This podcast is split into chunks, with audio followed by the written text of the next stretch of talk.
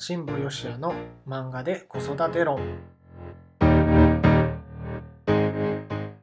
皆さんこんにちは新保義也です。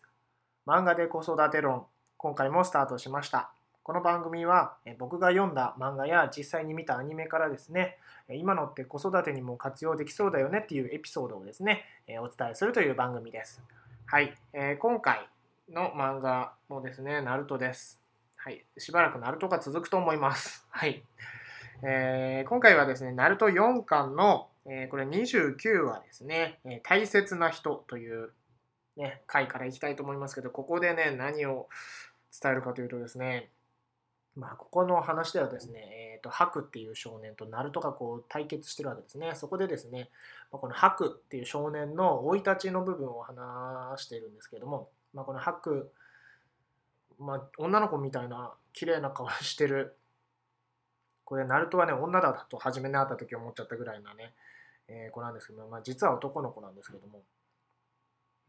まあ、そのね彼の生い立ちをこう辿ってお話をしてるんですけども、えー、彼はですねこう生きてきてですね、うんまあ、誰からも必要とされない存在だったというふうにね語ってるんですね。うん。誰からも必要とされない存在ね。これ、きっとね、僕というか、そういう状況になったことがないんで、本当にね、えー、そういう状況になってる人の気持ちを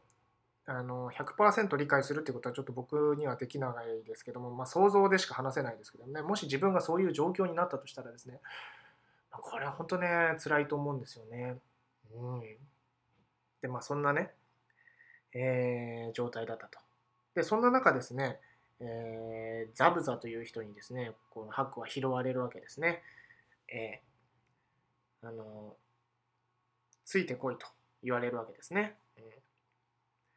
そうなんです。ついてこい。ね、今日からお前の血は俺のものだ、ついてこいっていうね、えー、ふうにね、こうザブザがね、言ってるんですけれども、ついてこいって言われた時がね、すごい嬉しかったと言ってるんですね、このハックは。そこで泣いてるんです。涙を流してるんですけども。やっぱりね、この、今までこう、誰からも必要とされてないと思ってた人が、たった一人の人に、こう、ついてこい、ね、って言われるとね、本当にね、安心もあるだろうし、すごいね、嬉しいと思うんですよ。うん、で、えっとね、この番組のね、えっと、2話目か、2話目でね、えー、もう話してるんですけども、ナルトとイルカ先生の話でもね、話したと思うんですけども、ナルトもね、同じように、こう、誰からも存在を認めてもらえてないという状況の中、えっ、と、あれですね、イルカ先生にね、えー、ナルトは俺が認めたね、えー、立派な忍びですだったかな。何だったかな。ちょっと適当に言っちゃった。俺が認めた、ね、えー、生徒で、立派な生徒ですだったかな。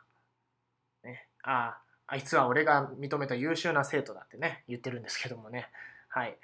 ちょっと適当に言ってたけど、まあ、なんとなく合ってた感じですね。はい。ちょっとさすがにセリフまでは覚えてないですけどね。あの、こんな感じだったなっていう程度でしかなかったですけどもね、ナルトもですね、そのイルカ先生にこう、ね、今まで認めてくれる人がいなかった中、イルカ先生というこう認めてくれる人が出てきたわけですね。それが本当にすごい嬉しかったわけです。で、ここの話とも共通するんですけども、やっぱりね、一人だけでもね、こう自分のことを認めてくれる人、応援してくれる人、うん、そんな存在の人がいてくれると、本当に嬉しいし、安心できると思うんですよね。うん、で、親子の関係でも僕はそうありたいと思うし、うん、なんかそんな家庭がね本当に1つでも2つでも3つでも4つでもねこうたくさんたくさん増えたらきっと素敵な親子関係が築けるんじゃないかって僕は思ってるんですね。うん、あのー、ナルトの、ナルト、ナルトの時じゃないや、えっ、ー、と、2回目の放送の時でね、まあ、そんな存在をね、認め合うということで、家族の間でね、挨拶をしましょうというお話をしました。おはようとかでもいいですよというふうにね、お伝えしました。やっぱりそういう挨拶も大事ですし、うーんしてくれてね、なんかやってもらって、例えばご飯を作ってくれて、えー、とか、なんか送迎してくれてとか、ね、えー、そういった場面でですね、ありがとうっていうこの感謝の気持ちを伝えることもすごい大事だと思うんです。身近な人だからこそなかなか伝えないと思うんですよね。うん。あの僕がそうだったんですけど僕ねあの高校生の時に自宅からあの最寄りの駅まで自転車で通ってたんですよ。毎日ね自転車で。でもやっぱりね天気がねこう悪い時雨の日がもうあるわけですよ。そんな時はですねうちのおじいちゃんが軽トラで送ってくれてたんです。毎回。軽トラでね。でね、いつの頃からかね、それが雨の日はおじいちゃんが送ってくれるのが当たり前って思ってて、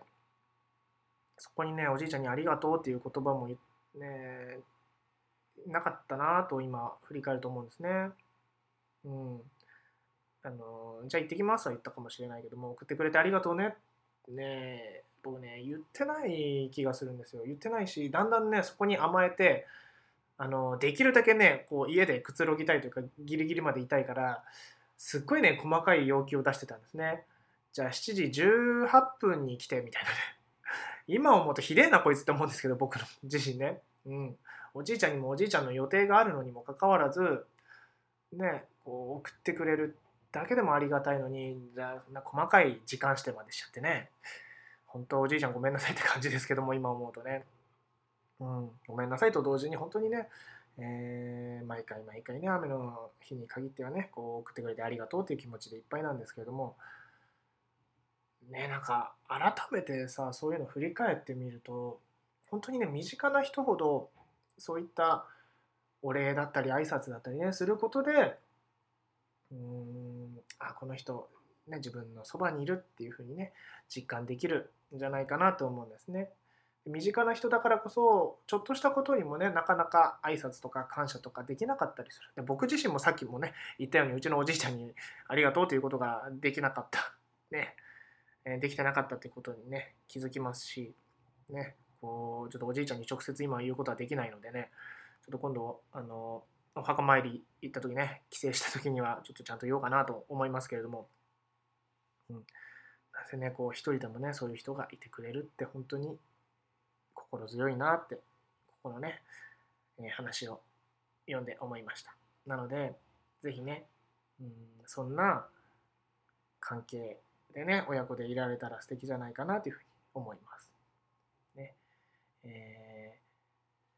ー、これどういう存在だろうな。うん